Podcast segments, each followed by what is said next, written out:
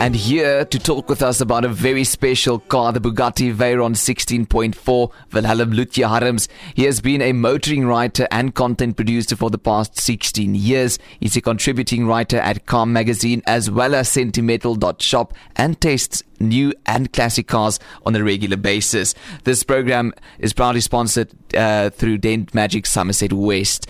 Vir inligting en besonderhede oor spuitverf, paneelklop en verflose dykverwydering, besoek hulle webtuiste as ook hulle Facebookblad by dentmagic.co.za of skakel 021 853 3444. Loer gerus in vir 'n gratis kwotasie.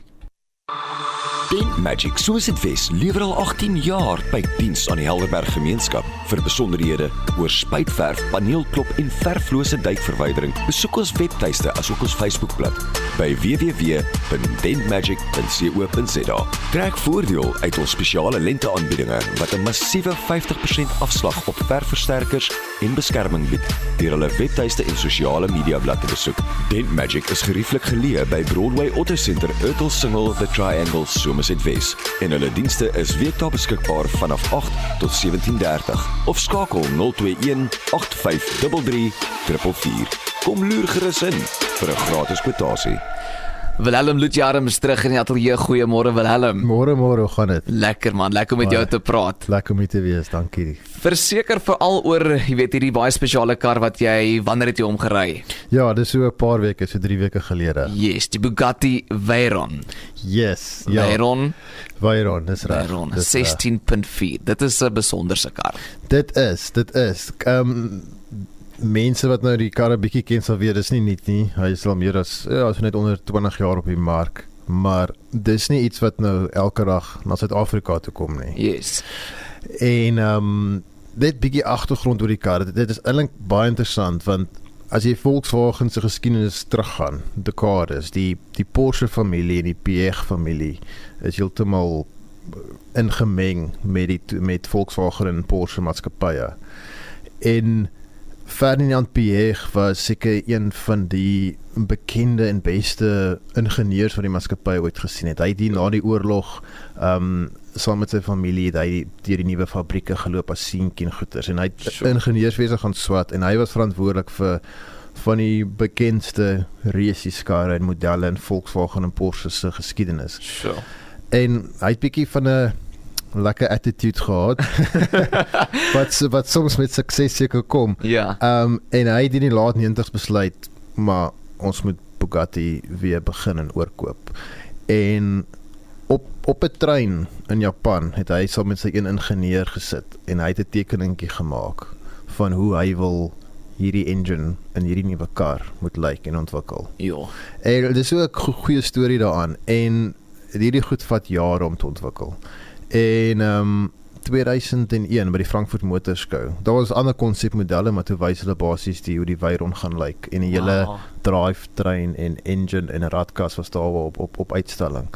En um, hulle het gedoen en toe hy bekend gestel is was dit die vinnigste um, produksiekar op die mark. genade ons die vinnigste produksiekar daai jare. Nou, jy weet hoe hoe moes dit wees om agter die stuur in te klim van hierdie kar? Ek kan dink jy was nogals 'n bietjie senuweeagtig. Dit is so duur kar. Dit is 'n baie Ehm. duur kar. Ehm um, eerstens dit is 'n privaat kar. Um, dis deur 'n plaaslike versamelaar ingebring. Um, en die archive van Kaapstad het my gehelp om hom ehm um, onder andere in kontak te sit met hom. Ehm um, eerstens die, die eienaar is so ontspanne daaroor. So dit dit Ja. help. ek ek het die fotograaf het in die kar geklim en 'n end gaan ry. Ehm um, dit is regtig waar iets spesiaals. Dit dit lyk op foto's dalk na 'n groot vet breë kar, Hmm. maar hy is so groot soos 'n moderne Ferrari. Rar. Ehm um, Ja.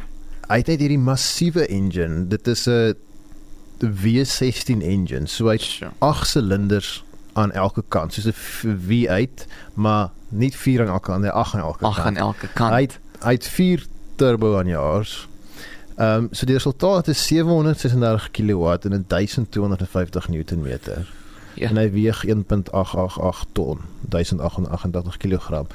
Ehm um, so dis dis dis hoe kan ek dis hierdie hierdie brullende hy het natuurlik 'n diep uitlaatklank en Mm. jy, jy hoor dit veral as jy buite is, as jy binne is is dit eintlik bietjie meer sagter. Okay.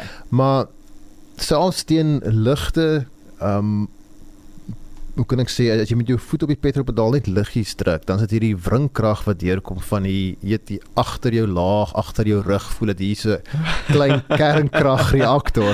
Ehm um, so dit is ongelooflik en dan dan as jy hier teen 2 3 4000 revs trek hy al iets verskrikliks en dan jy as jy voet neersit dan is dit net soos 'n dis nie dit is krag maar dit is meer die wringkrag. Mm. Dit dis nie hierdie uh, so 'n Ferrari wat hoog ref of 'n Yes. uh, dis net die hy, hy het nie revolusies nodig om te begin versnel nie. Okay. Ehm um, en en hy ry hy wat my op, op ook opgeval het is dis nie 'n o jy kan lankpad obviously met hom ry, maar dis nie 'n gemaklike langpad kar nie, want daar is vrek ferm geveer.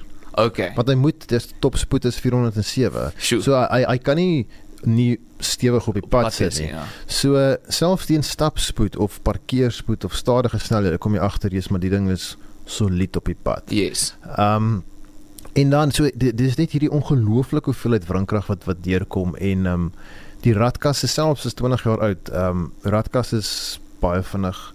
Ehm um, en binnekant is dit net ehm um, uit hierdie beige leer binnekant Wow. en en metaal. Daar's omtrent geen plastiek nie. Yes. Ba- Baie min plastiek. Baie min. So daar's nie hierdie infotainment skerms wat ons vandag het nie. Mm. Dis die rad heeft bo 'n paar knoppies. Ehm um, voor jou is nie die speedometer nie, maar die ref counter Okay. en dan 'n uh, ehm 'n metertjie wat jy wys hoeveel horsepower jy gebruik wat tot 'n Wow. 1000 gaan.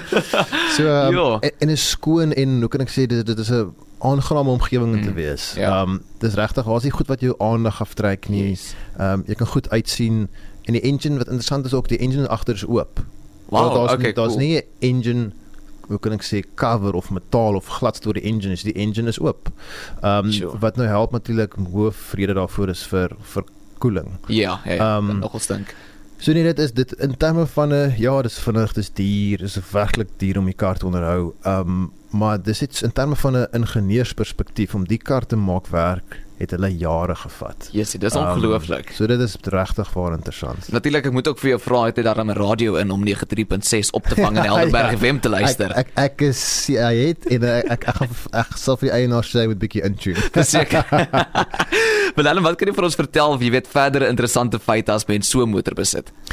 Ehm um, man, die, omdat daar nie, daar's ek bedoel daar's nie Bugatti aandelaar in Suid-Afrika nie. Ehm um, so uh, you know, hy's nooit offisieel ooit die ingebring nie.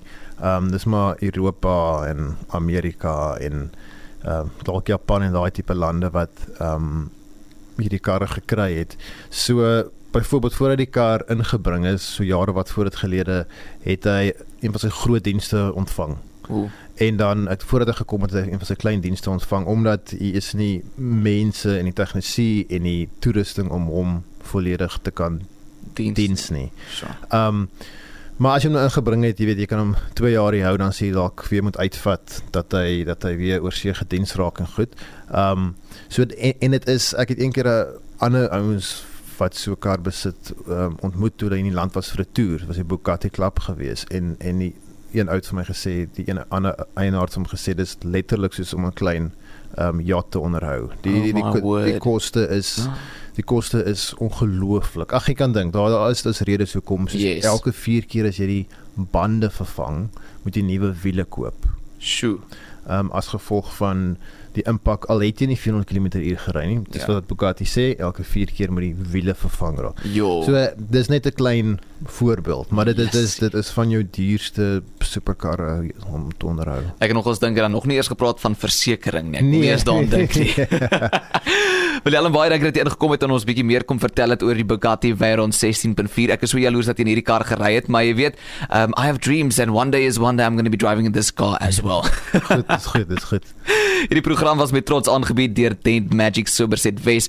Vir besonderhede oor spuitverf, paneelklop en verflose duik verwydering, besoek hulle webtuiste as ook hulle Facebookblad by dentmagic.co.za of skakel 021 853 3444. Loer gerus in vir 'n gratis kwotasie.